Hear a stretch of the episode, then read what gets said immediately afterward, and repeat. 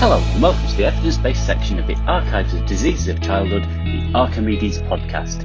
Yes, this podcast will enable you to say that you have experienced evidence based medicine flowing into your ears. Hopefully, it will flow through your ears into your brain and from your brain out into your clinical practice where you will improve and enhance the way that you work in medicine, bringing the evidence to your families and patients to answer their needs. Of course, this only works because a variety of people out there, sometimes clinical academics, but more often just normal doctors, have asked questions. Those questions have been formulated in an evidence based medicine type way and then taken to the evidence and search for the right sort of paper that's going to answer that question. Those papers have been subject to scrutiny and appraisal, deciding what's likely to be true and what's not likely to be true, and then bringing all of that together into a neat little context and conclusion that means you can actually crack on and get some evidence in practice.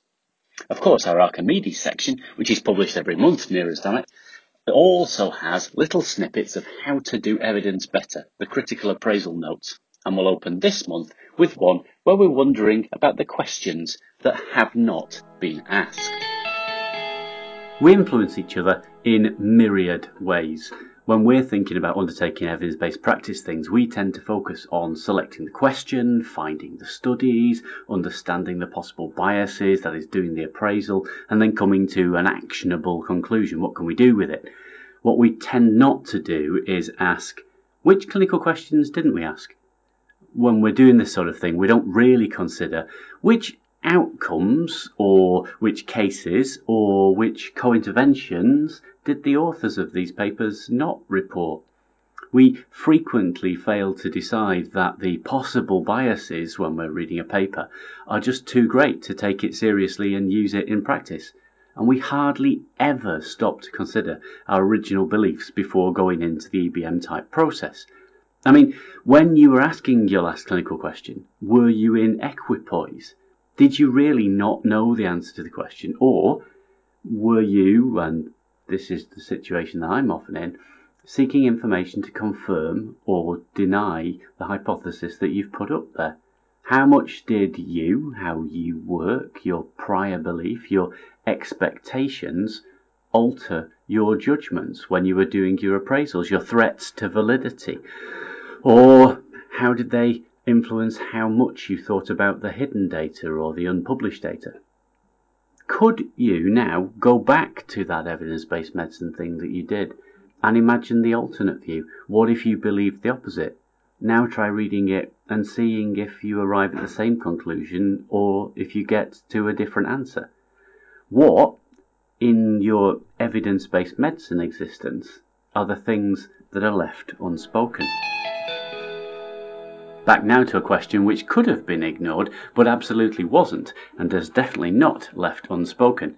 It's the question Do children with Down syndrome require more vaccinations than children without Down syndrome? And this was submitted and worked up by Dean Huggard and Eleanor Molloy at Trinity College, Dublin, in Ireland. The background is of a child who's come in for a four month checkup with Down syndrome routine follow up and uh, having the immunisations, but then being queried is there a need for extra vaccinations in children with Down syndrome? With this question, the authors set off to look at the literature to see what they could find. They went into Medline and Cochrane and found that there were no systematic reviews in this area and no direct randomized controlled trials comparing giving extra vaccinations to not giving extra vaccinations, but they did find eight studies looking at immune responses and things around that field to do with vaccination. The studies had not enormous numbers in, anywhere between 12 or 63 individuals with Down syndrome, and then looking at a variety of sorts of clinical and immunological parameters to see about whether the vaccines had taken. What they found was, within this sort of varied field, that some vaccines seemed to work just as well in those with Down syndrome and those who didn't, for example, hepatitis A vaccine, and there were others where the pattern was a bit more mixed. Influenza vaccines seemed to produce a response, but it was less than you would have expected and maybe just a bit suboptimal. The meningococcal C vaccine gave lower values but appeared to be equally in, over the protective level. That the real uncertainties were around the pneumococcal vaccines depending on how you looked at it, it was probable that the same proportion of patients had an immune response which would be protective, but the actual levels were a little lower overall. And so this leading to a concern that maybe that you would run into uh, problems earlier with the vaccine sort of wearing off as it went along. Now, the context of this is that children with Down syndrome are at increased risk of infections such as pneumonia, and they have increased mortality from sepsis, secondary, we think, to an altered immune function.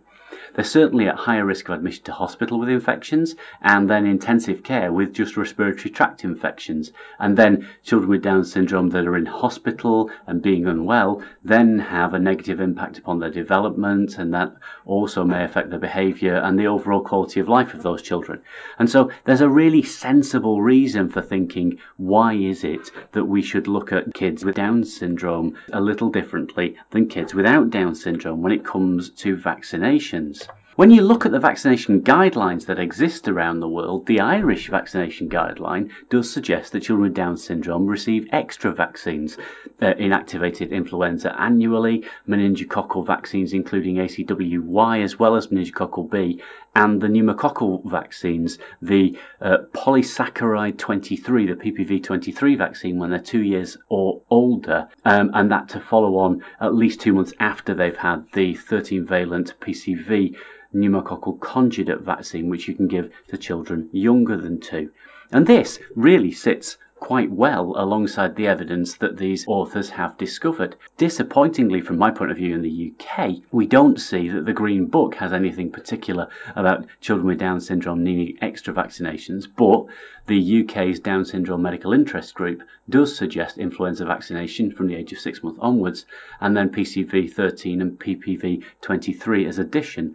New Zealand also goes along with that. The US Center for Disease Control and Prevention stuff and the American Academy of Pediatrics don't have anything extra. It's interesting to think of this in the setting of Down syndrome, which affects a small number of people, but they are immunodeficient. They do have a higher risk of infections and a higher risk of mortality from sepsis.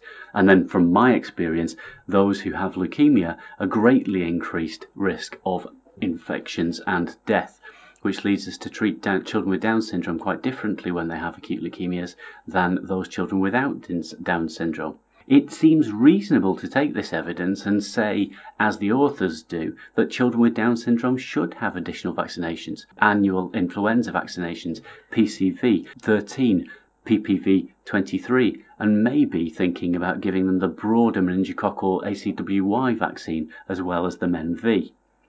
What's still unclear is whether the immunogenicity of these vaccines is as long in kids with Down syndrome as, and how vaccines could improve things massively among the longer term outcomes for these children. The final question is from Harriet Hunter for the School of Medicine in Cambridge, and her question arises from a rheumatology, a paediatric rheumatology outpatients, where there was a 10 year old who attended with his mum who'd been taking methotrexate for his juvenile idiopathic arthritis.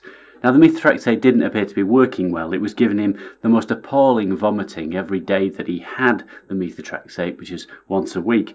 And it also didn't really seem to be controlling his JIA either, with his symptoms not particularly getting much better. And so he fell into the criteria that would switch over to a biological agent.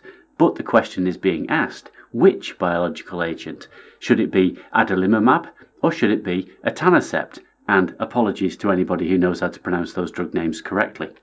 The doctor lets the family know that both of these drugs are effective and gives them some leaflets to have a think about which one they would like. But the clinical question arises are they really equally effective and what are the potential difficulties or advantages of one over the other?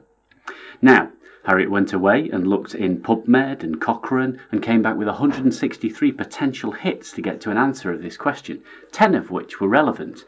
Now, this actually falls out into three systematic reviews that are all of the same two randomized controlled trials. One of them in 51 patients using the etanercept and 50, another one with 58 patients using the adalimumab.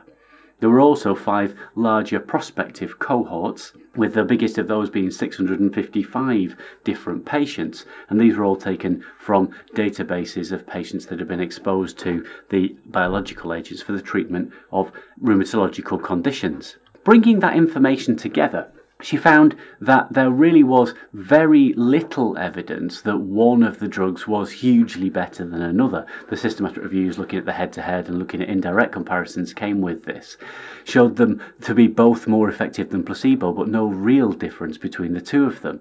These trials are a little bit unusual in that they're not your traditional take a bunch of patients and give them the drug and see which is better, the drug or the placebo. What they actually do is they take a bunch of patients and they give them all the drug to start with. And then the ones who go on to the actual trial element are those patients who responded to the drug, who got some benefit, and then the randomization is withdrawing it to go back to placebo or to carry on on the drug. And so what the trials will do is they'll give you an impression of a greater response rate than those who do it in the sort of more usual introduction of drug fashion. Bearing this in mind though, there still appears to be no massive difference between the two biological agents. So it then gets to, well, how do you use these? Well, it really then thinks how else and what extras can you get from these drugs. For instance, the adalimumab has been shown to be effective in patients with uveitis, and when you look at the large prospective cohorts that are brought together, there is a, a, a sort of an indication bias. That is, that patients who have the in uh, uveitis are more likely to be given the adalimumab than they are the etanercept. And so you sort of get the observational data favouring what was thought to be the case, and then that becomes evidence that feeds back into it, and so on and so forth. It may be that adalimumab is also good in inflammatory bowel diseases and the etanercept isn't. So if you've got patients with other comorbidities, that might be steering you one way or the other. On the other hand, some of the observational data would suggest that the etanercept is at lower risk of some of the significant mycobacterial infections like tuberculosis. And so it's difficult to know for certain if there is a right answer. And what we've actually got to do is take that patient and that patient's other comorbidities into account, along with the current prices of these medicines, which are very expensive, and the cost effectiveness will be extremely sensitive to exactly what the price of that drug is at any one point in time. And that it's that sort of clinical art and use of shared decision making when you bring together all of this information that comes up to the answer to the question of which is a better biological agent for the therapy of juvenile idiopathic arthritis. The answer, like many questions like that, is probably there is no answer it's more about who the patient is, what the patient's got, and where the patient's going. So that's it for this month's Archimedes podcast. Please feel free to write in or tweet in with comments. Send in your Archimedes based answers to the clinical questions that trouble you, and you too could be on the podcast or having your work splattered across the internet airwaves. Until next month, thank you for listening. I've been Bob Phillips, editor of the Archimedes section of the Archives of Diseases of Childhood.